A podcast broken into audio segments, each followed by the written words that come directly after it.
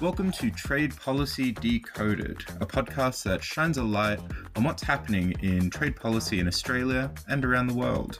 Brought to you by the University of Adelaide's Institute for International Trade and the Australian Centre for International Trade and Investment.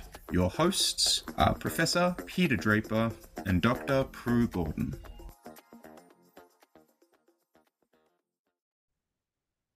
Good afternoon, Peter. Good afternoon, Pru. How are you? I'm well. How are you? Very well, thank you. Great to be back doing another episode of Trade Policy Decoded. It's a bit of a special episode this week because we're talking to Nicholas Moore, AO, about the work he led for the Australian government to develop a national strategy for greater trade and investment between Australia and Southeast Asia. Nicholas Moore is very well known in Australia. He's one of Australia's preeminent business leaders. He really turned Macquarie Bank from being a relatively small Australia based merchant bank into one of, if not the world's top diversified banking, capital markets, and global funds management group. It's, it is a huge company now. He led Macquarie Group during this period of growth for 33 years, 10 years as its CEO. Nicholas has a Bachelor of Commerce and a Bachelor of Laws from the University of New South Wales. He was admitted as a solicitor and as a Fellow of the Institute of Chartered Accountants. He also has an honorary doctorate in business from the University of New South Wales. In addition to an impressive career in business, Nicholas Moore is also chair of Screen Australia, the Centre of Independent Studies, the Smith Family, the Willow Technology Corporation, the National Catholic Education Commission, and Aldous Group, and a member of the University of New South Wales Business School Advisory Council, which is hugely impressive in its own right. In light of his major contributions across so many endeavours, last year Mr. Moore was awarded an Officer of the Order of Australia for distinguished service to the finance, business, and commerce sectors, as well as to arts administration and to education. So we're so pleased to welcome you to this episode of Trade Policy Decoded. Thank you, Pru, and thank you very much for inviting me on to talk about uh, our new Southeast Asian strategy. So, Nicholas, uh, we've invited you on the podcast to talk about the national strategy you developed to strengthen trade and investment between Australia and Southeast Asia. So, the final report is called invested Australia Southeast Asia Economic Strategy to 2040. And it was launched on 6th of September last year by the Prime Minister in Jakarta. Before we get into the guts of the report, we hoped you'd give us some insights on your role as Australia's Special Envoy for Southeast Asia. So, Trade Policy Decoded tries, as the name suggests, to decode trade policy for experts and novices alike. That includes trying to help business understand where policymakers are coming from and vice versa. So, in your role representing the Australian government, have you noted any standout differences between how government views commercial relationships with other countries generally, and in this case, Southeast Asian countries, and how businesses might view commercial opportunities, particularly in Southeast Asia? Yeah, yes, I, I think so. The the, the key point I think is is one of perspective from a, a government viewpoint. There is a, a keen understanding across all elements of government about the importance of our neighbours and the fact that our neighbours will be there forever. And the government is very focused on the long term. So the government has, our government has invested substantially in the region and indeed more substantially than than business in the region in terms of building relationships, building capability, building awareness, all the important elements for for many years now. I mean, one of the the facts that that you know, but not many people in business would know, is that Australia's biggest embassy is in Jakarta. There's 500 people there. Uh, 500 people who are skilled, well connected, and working in all elements of the Indonesian government and the relationship with Australia. So I, I think the, the, the first point is the depth of the relationship Australia has with the countries of the region, long term relationships, and the, the depth of the goodwill. You know, going back to the Colombo Plan after the Second World War, so many of the leaders of the region have been educated at Australian universities. Of course, more recently, our universities have educated many of not just the, the government leaders, but business leaders uh, in the area. So I, I think the business leaders probably don't understand the depth of those relationships the government has invested in, both on a, a personal basis and on an institutional basis. That when we look at the government departments across the region, many of them have been developed with the assistance of Australian expertise, and indeed that's still happening in places such as as Jakarta, where we have in Indonesia, where we have a whole range of skilled specialists helping develop the infrastructure of government. From an aid viewpoint, obviously, we have been investing in aid projects that have played an important role across the region. So, you know, obviously, when you go to uh, Cam- uh, Thailand and uh, and Laos, you can see the bridges being built. Similarly, in, in Vietnam. So back in the day, we we did bridges. You can see the investment that's been made in agriculture in terms of you know basic commodities such as rice, but also higher valued products. And there's, I think, broadly in the region, given this investment that's been made by the government uh, in the individuals, in the structure of government, in the research and development, there is a much greater awareness coming out of this of Australia in the region than of of the region in Australia. So I think there's much greater awareness. And you know, one case in point, of course, is Cambodia, which is beyond simply the mechanisms of government and simply aid programs. It went to the whole security uh, story in terms of the end of the civil war in Cambodia and the key role that Australia played there. People in Cambodia are very aware of the role that Australia played from a security viewpoint in terms of working after the uh, after the civil war. And again, in terms of aid, it wasn't initially from the government, but it was subsequently in terms of basic English language skills in Cambodia. A lot of it came from the, the Quakers, the Australian Quakers who were active in Cambodia early on, and those programs were taken on by the Australian government. Just one example. So I, I think the the key point to make is the depth of the relationship, government to government, bilateral, the depth of the relationship with Australia and ASEAN is is quite remarkable, and I think underappreciated from an Australian business viewpoint.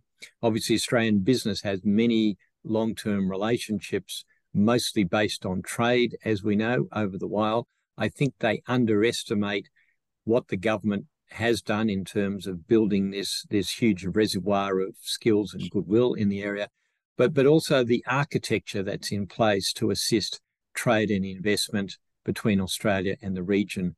The agreements that have been put in place, both with ASEAN and on a bilateral basis, really are very, very comprehensive and do allow great access to Australian business and investment uh, in the region. And again, I think that's underappreciated. So, building on that, your appointment as special envoy comes at a particular time in global trade policy. We're seeing a lot of developed countries move away from competition and open markets towards greater government intervention in industry policy. So, the US IRA is an example. I guess if you're looking at the investment the Australian government's made in building these relationships with countries in Southeast Asia, do you have a view on how the government can best work with business to try and achieve public policy outcomes that aren't necessarily in the immediate interests of a company. So, for example, if the government wants to see increased investment in Southeast Asia by Australian companies, do you have a view on how they can best work with business to achieve that? Well, as as it happens, we've just produced a report that that hopefully has some excellent recommendations in terms of helping the government think about how it can improve two-way trade and investment between Australia and the region. And, and the recommendations come in four categories. Uh, number one is raising awareness. And it comes back to the point I was making before that the awareness of investment opportunities and trade opportunities from Australian businesses in the region is less than it should be. And I think this is readily acknowledged by most Australian business leaders. Uh, one of the interesting examples, if you ask how many Australian business leaders have been to Israel to look at the business opportunities there, and due to the great work of the Australian Israel Chamber of Commerce, it will be probably the majority. Ask that same question of how many people have been to Indonesia, how many people have been to Vietnam. Dramatically fewer numbers. So, in, in terms of raising the awareness of the opportunities there, there's a lot that can be done from a broader community viewpoint, including the government, to help that take place. And so, we've got a whole range of recommendations how we can raise the awareness of the opportunities in the in the region.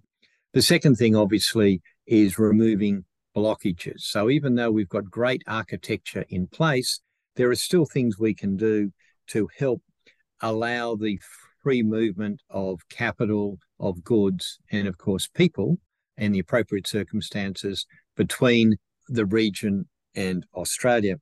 The third area uh, we talk about is building capability.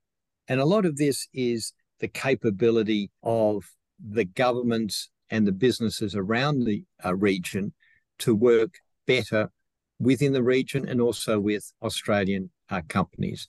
As well as that, we talk about the building the capability of the people in the region and in Australia to meet the needs that we see coming up in the future. For example, renewable energy. You know, we we saw a report here in Australia recently, which Net Zero put out, and I think they said we need 250,000 people to work on the energy transition.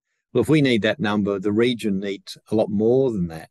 And we, we don't have the people trained in Australia or in the region to deal with that. We need to build that capability for uh, energy transition. We also have issues here in Australia, the aging of the population.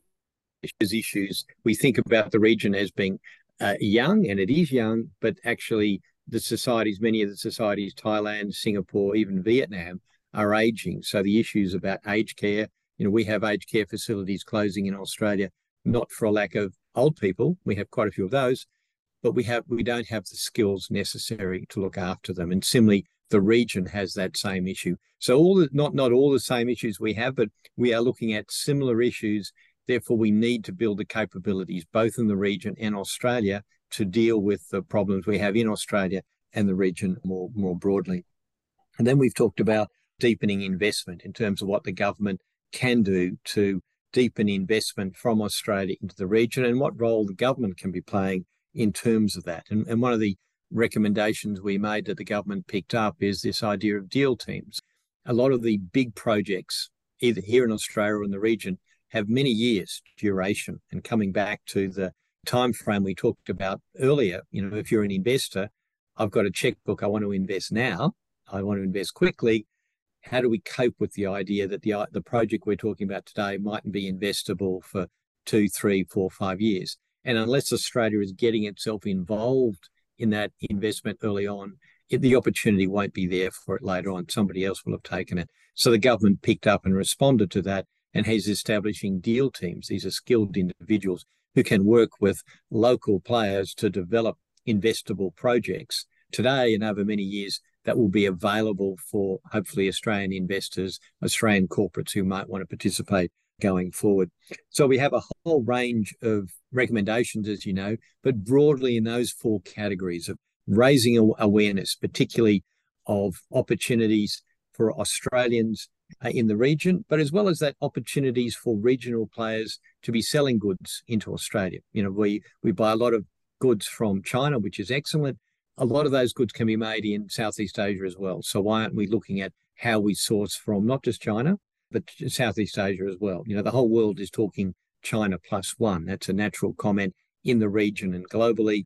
Disruption, you know, everybody knows the, you know, the, the impact of COVID and disruption from COVID the importance of having an additional supplier, an additional market to sell your product to, an additional market to buy your products from. Now, that plays very much in terms of deepening the relationship between Australia and the region and the region with the rest of the world. So, this China plus one story is one that you hear resonating around the world. So, raising awareness, uh, removing blockages, we talk about quite a few of the blockages there, building capability both here in Australia and the region, and finally, uh, deepening investment. It's a fascinating menu of recommendations, Nicholas. What I'm curious about, and maybe I'll preface this with an observation. The government's clearly doing a lot already in these spaces. Yes. I think the one that jumps out for me is the deepening investment by creating deal teams. You've got 75 specific recommendations, which is a lot. I guess some of these things the government is doing already, but needs to do better or somehow differently. Is any one or two that jump out for you as particular priorities? And also, how seriously is the government taking this report in terms of implementing these recommendations? Yeah. Well, uh, I think the government has shown its commitment to the region, number one, in terms of actually commissioning the study, actually having me and, and team from DFAT actually work in terms of putting together this strategy. It, it says it's it's important to us, and it's been very clear. Both, not I mean, all, all three relevant ministers, the prime minister, the foreign minister, the trade minister, have many have have said how important it is. They've commissioned us. We've had quite a team in DFAT and Department of Trade working on this. So obviously dedicated resources up front, developing the strategy together. But as well as that, when we launched it, as you said in Jakarta, the, the, the government announced immediate an immediate response to it in terms of the recommendations that followed. So we are going to respond to these recommendations today. And then the next point, you know, almost as importantly, is they've put together a cross-government uh, working group between uh, led by ministers with representatives from DFAT, obviously from the Department of Trade and Treasury, actually looking at how they can implement the other 75 recommendations with a commitment to report back annually in terms of the progress of those recommendations. So I don't think we could have expected as strong a, a resp- response as that. And certainly very clearly, um, uh, very clearly from a government viewpoint, this is this is clearly a priority. Obviously, we've got the March meeting coming up of the ASEAN leaders in Australia, very important milestone uh, in our relationships with the region. This strategy is out there. The government's obviously working on the recommendations. You know, I can't obviously, you know, predict uh, where they're going to come out on, on these, but I can tell you they're taking them very seriously indeed. Thank you for that. That's fantastic insights. A key part of the report that you mentioned was the emphasis on uh, outward investment from Australia into Southeast Asia and the opportunities there for Australian investors in these markets. Most politicians, most governments tend not to talk about outward investment. They're much more focused on yep. things like inward investment. And Australia really, if you're a politician, you only talk about exports and there's no such thing as an import. So I'm just wondering, in terms of the shift in messaging. Have you got any ideas about the kind of messaging the Australian government might need to use to encourage that increased awareness of the opportunities in Southeast Asia for Australia's investors? Yeah, well, I think that's a really a really important point, and and and certainly it resonated when we were out talking to both governments and the private sector in the region. The fact that our mandate was to increase two-way trade and investment, because as you say, Pru, most government trade policies are about how do we increase exports and how do we increase capital flows into our country. And we've actually gone out to the region and saying we'd like to increase imports from the region into Australia and we'd like to increase Australian investments into the region. And so as you say, that's quite contrary, not contrary, but it's it's the other side of the coin that people are used to. And this was well received. This was well re- received. The region thought, well, this is you know terrific. And in terms of the recommendations that we've made, we've made, made recommendations how we increase the awareness of products from the region in Australia, including things like tourism. You know, how do we actually have the tourist destinations of the region become more prominent in Australia? And we're working with other organisations in terms of how we have the goods being produced in the region more available and more known about in terms of the uh, in terms of the people. So from a trade viewpoint, we think that makes a lot of sense. From an, an investment viewpoint, there is a lot that can be done to encourage Australian investors to learn about the region. And again, having all the leaders come to Melbourne is very helpful, obviously, in that regard. You know, Melbourne is a very big investment centre in Australia, particularly from the superannuation fund viewpoint. So to have that is a great signal the government there talking about it is a, is a great signal. From an Australian savings pool viewpoint, we know the super industry is $3 trillion today and scheduled to go to $9 trillion, all being well in terms of investment returns in the future. Plainly, a lot of that money needs to be invested outside Australia. You know, it's very, very substantial. And in terms of what's growing in the world today, the Southeast Asian region is arguably either the fastest growing part of the world or the second fastest growing part of the world, depending who you, who you believe. So it is very natural that we should be looking to be making investments in the Southeast Asian region. And to the extent that, you know, our report is talking about how the government can help that in terms of raising awareness, in terms of removing barriers, in terms of increasing confidence, uh, in terms of investor outcomes. So maybe just to shift the focus back to export briefly, Nicholas. So we export a lot of minerals and commodities. Yep. We want to export more value-added products. How does Southeast Asia fit into that value addition, export diversification story, and particularly taking into account the need to diversify our export basket away from China, the China plus one strategy that you, you mentioned? Well, China plus one, a lot of that will uh, is just the products that, you know, you'd say, well, that's the products we're selling to China. Unfortunately, we've had a a rehearsal already, obviously, with some of the disruption we had out coming out of COVID and other issues more broadly. And you know, the prime minister was photographed in Vietnam with with barley, you know, in terms of bread and and beer and what have you, which otherwise would have gone to China. So so what we want to do is obviously deepen those markets for all our commodities across the board, the things that we do. We do export. Our economy, as we know, in terms of our exports generally, is very strongly commodity based, but increasing our levels of services. And given where our economy is at today versus the region, you know, we're a rich economy. Most of our economy, the great bulk of our economy is services. Their economies are becoming more and more service orientated as time goes on. So that it's a natural position for us to be moving in that service sector to actually help fill out the offerings in the local economy. So services are hopefully will be a good feature in terms of, you know, as we talk about tourism as a very simple one, the, the service obviously that's most apparent to everybody at the moment is education. And we think there's an enormous amount that can be done in addition from an educational viewpoint. Our university sector is very well developed.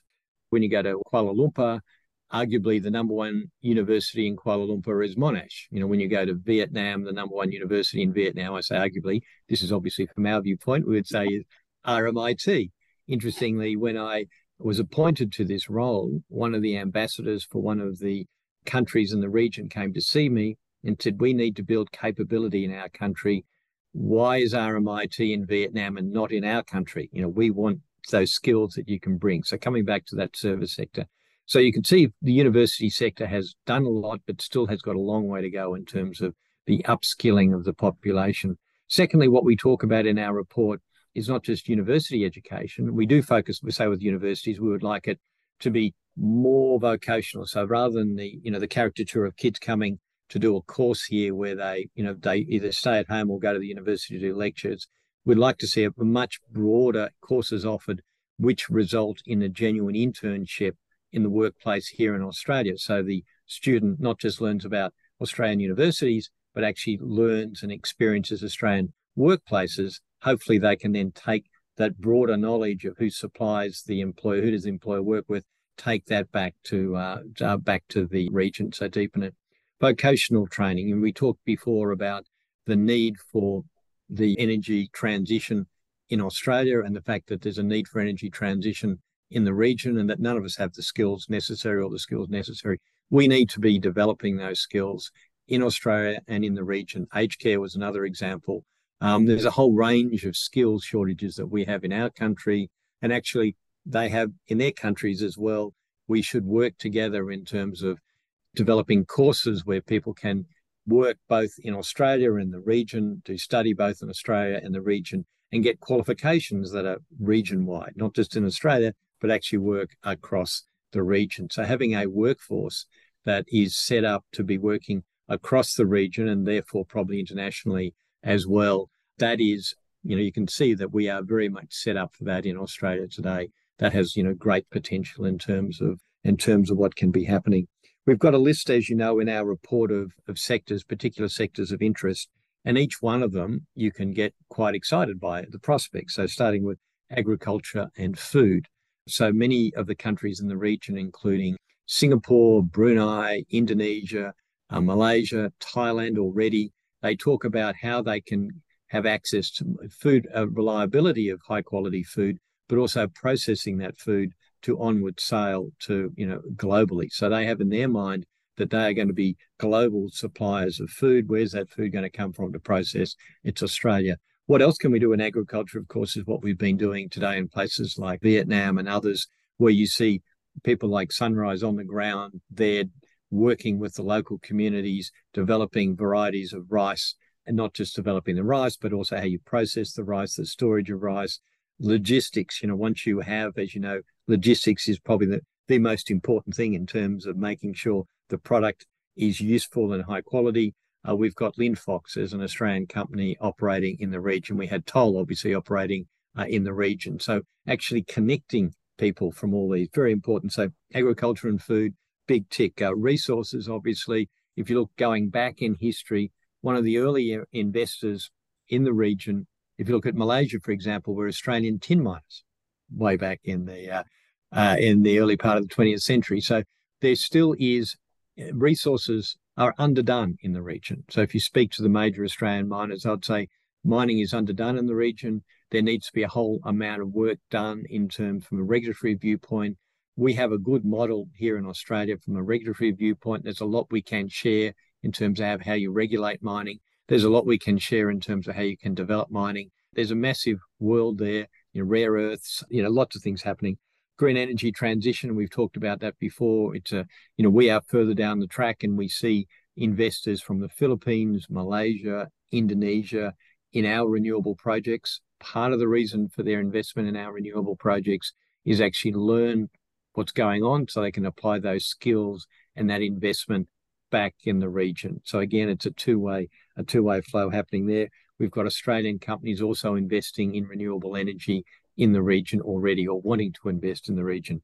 All these categories, frankly, we've got Australian investors who want to step up invest and in resources, energy transition, agricultural food, people are there, uh, infrastructure. And in fact, even in resources today, you know, uh, Orica is the number one mining support company in Indonesia, you know, very, very substantial position in the market there. Infrastructure, Australian investors like infrastructure investment.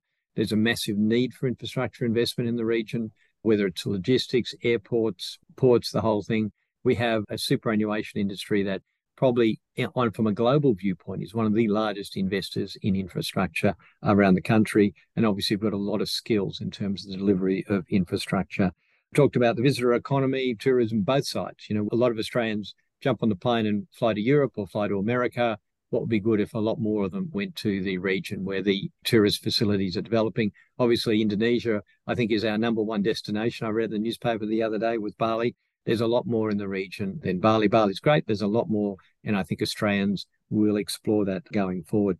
Uh, healthcare, uh, you probably saw that Aspen Medical, you know, Canberra-based hospital company, has got a, a mandate to provide uh, services for a whole range of different uh, healthcare facilities and hospital in Indonesia.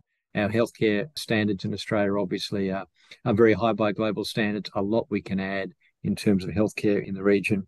Professional and financial services, obviously, you know, we would say that. I come from a banking background. There's a lot that we can can add there. And creative industries, you know, very underdone in terms of the depth of our creative industries, in terms of uh, what we can supply and what we can actually, if you look at the diaspora, which is one of the points I haven't mentioned before, we have over a million people from a Southeast Asian background here in Australia, an incredible resource, but again, a, a, resource that would respond well to creative industries coming from the region into Australia. And so, and so, you know, I, I, think there's a there's a lot to be done. I mean, one of the you know the, the ways I like to think about it is if you think about how the growth and development of Asia has led the growth and development of, of Australia since the Second World War. You know, starting with Japan, of course. You know, they we quote Nomura in their research calling it the high flying geese. You know, sort of Japan was the first country to industrialize, and the model that it had in terms of uh, building export orientated industries, big focus on education, big focus on urbanization. Australia was a major beneficiary in terms of what happened in Japan, and then, of course, what happened in Taiwan, Korea, China, and in, indeed in the region. So that model we see playing out in Southeast Asia more broadly everyone sort of nods and say, yes, that sounds familiar. But imagine if in 1952 in Japan, we had Australian universities operating. You know, imagine if we had Australian law firms operating.